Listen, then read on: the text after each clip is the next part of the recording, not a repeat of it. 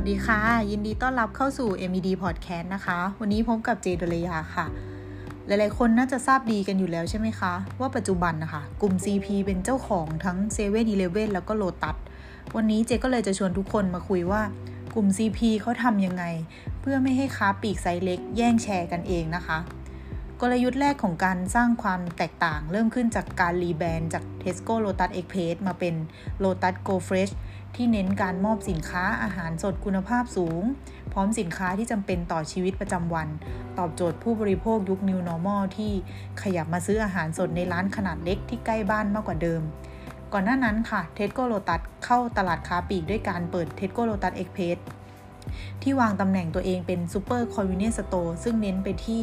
การย่อส่วนของซูเปอร์มาร์เก็ตให้เล็กลง พร้อมกับผลักดันตัวเองเข้าไปในชุมชนต่างๆ เน้นไปที่การขายสินค้าอาหารสด อาหารพร้อมปรุง แล้วก็อาหารพร้อมทาน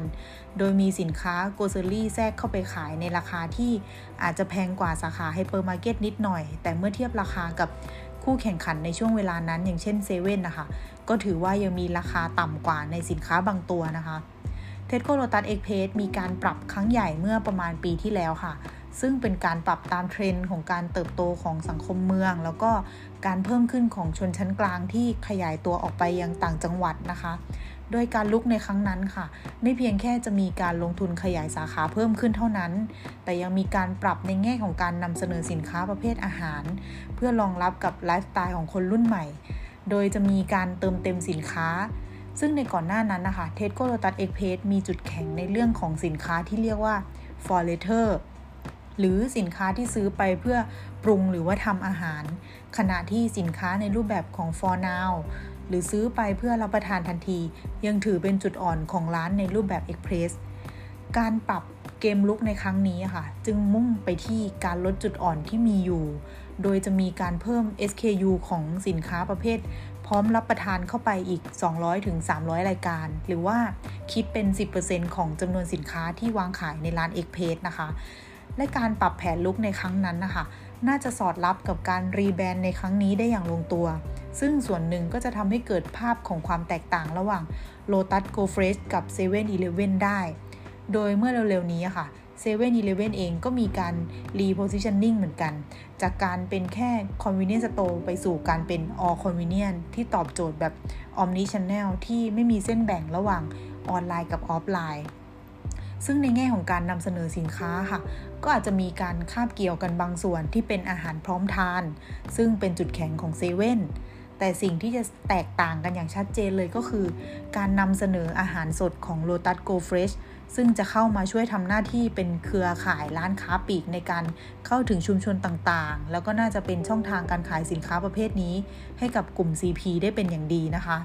โดยสิ่งที่น่าสนใจก็คือกลุ่ม CP ะค่ะเขาจะมีการเติมเต็มสินค้าประเภทอาหารสดเข้าไป อย่างไรบ้างเพื่อให้ครอบคลุมทุกไลฟ์สไตล์การดำรงชีวิตของคนรุ่นใหม่ ล่าสุดค่ะ แหล่งข่าววงแหล่งข่าวในวงการค้าปลีกของบ้านเราค่ะเขาให้มุมมองที่น่าสนใจว่า การบริหารจัดการในส่วนของอาหารสด แล้วก็อาหารแช่แข็งนั้นนะคะ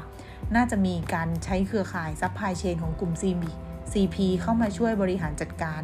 อย่างเช่นแมคโครแล้วก็ CPF นะคะ ที่น่าจะช่วยทำให้การบริหารจัดการในส่วนของสินค้าประเภท อาหารสด แล้วก็อาหารแช่แข็งมีประสิทธิภาพมากยิ่งขึ้นค่ะ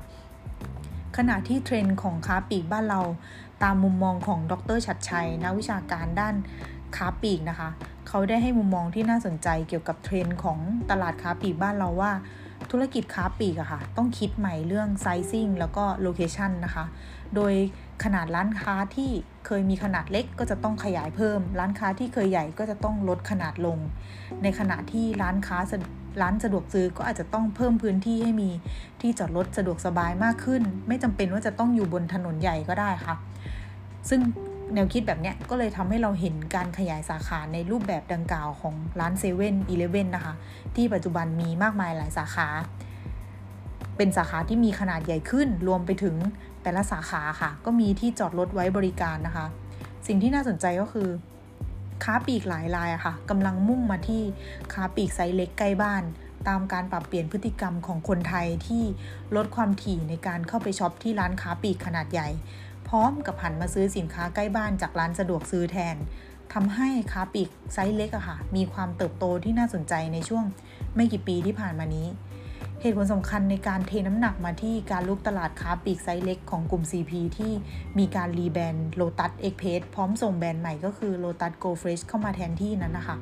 จะมาจากการที่ตลาดค้าปลีกไซส์เล็ก มีการเติบโตอย่างต่อเนื่อง โดยมีปัจจัยสนับสนุนมาจากข้อแรกนะคะ การขยายตัวของสังคมเมืองในบ้านเราที่มาพร้อมกับความต้องการในเรื่องของความสะดวกสบายของผู้บริโภคทำให้เกิดการช้อปปิ้งผ่านร้านค้าปลีกขนาดเล็กใกล้บ้านมากยิ่งขึ้น ข้อที่ 2 ก็คือ ร้านค้าปลีกไซส์เล็กเนี่ยยังช่วยในแง่ของการเข้าถึงผู้บริโภคมากยิ่งขึ้น ซึ่งในเรื่องของการเข้าถึงลูกค้าค่ะ ก็ถือเป็นหนึ่งในกลยุทธ์ของโลตัสในการปรับเพื่อรับการขยายตัวของสังคมเมืองนะคะกลยุทธ์ในเรื่องของการเข้าถึงเนี้ยค่ะ จะเข้ามาช่วยขับเคลื่อนการเติบโตให้กับ Tesco Lotusในภาวะที่ตลาดค้าปลีกบ้านเราเริ่มอิ่มตัว แล้วก็เริ่มมีการเติบโตไม่มากนักนะคะ และในปัจจุบันนะคะ ความถี่ในการเข้ามาสโตร์ใหญ่ ๆ ของลูกค้าคนไทยก็เริ่มลดลงนะคะ การผลักดันตัวเองเข้าหาลูกค้าถึงชุมชนจึงเป็นทางออกที่ดีในการสร้างการเติบโตค่ะ และอันดับที่ 3 ก็คือ เมื่อมองมาที่ตัวของโ o ตัสโกเฟสเองก็ยังพบว่ายังมีโอกาสในการเติบโตได้ไม่น้อย แต่ในช่วงที่ผ่านมาเนี่ยค่ะ หน้าที่หลักของค้าปลีกไซส์เล็กในสมัยที่ยังเป็นเทสโก้โ o ตัส ก็ยังคงอยู่แค่การเป็นร้านค้าปลีกที่เข้ามาช่วย top up สินค้าในกรณีที่ขาดมากกว่าการสร้างโอกาสในการขายใหม่ ๆ โดยเฉพาะสินค้าประเภท อาหารพร้อมทานที่เมื่อเทียบกับเจ้าตลาดอย่างเซเว่นนะคะ การหันมาให้น้ำหนักกับการบุกตลาดอย่างเต็มรูปแบบ จึงน่าจะเข้ามาช่วยเติมเต็ม จุดแข็งพร้อมกับสร้างโอกาสในการเติบโตใหม่ ๆ ได้เป็นอย่างดี และจากความแตกต่างที่ถูกใส่เข้าไปเนี่ยค่ะทำให้ในวันนี้ กลุ่ม CP กลายเป็นผู้นำในตลาดค้าปลีกไซส์เล็ก อย่างที่ไม่มีใครวิ่งตามได้ทันแล้วค่ะสำหรับวันนี้ก็ขอลาไปแต่เพียงเท่านี้นะคะ แล้วพบกันใหม่ EP หน้าค่ะ สวัสดีค่ะ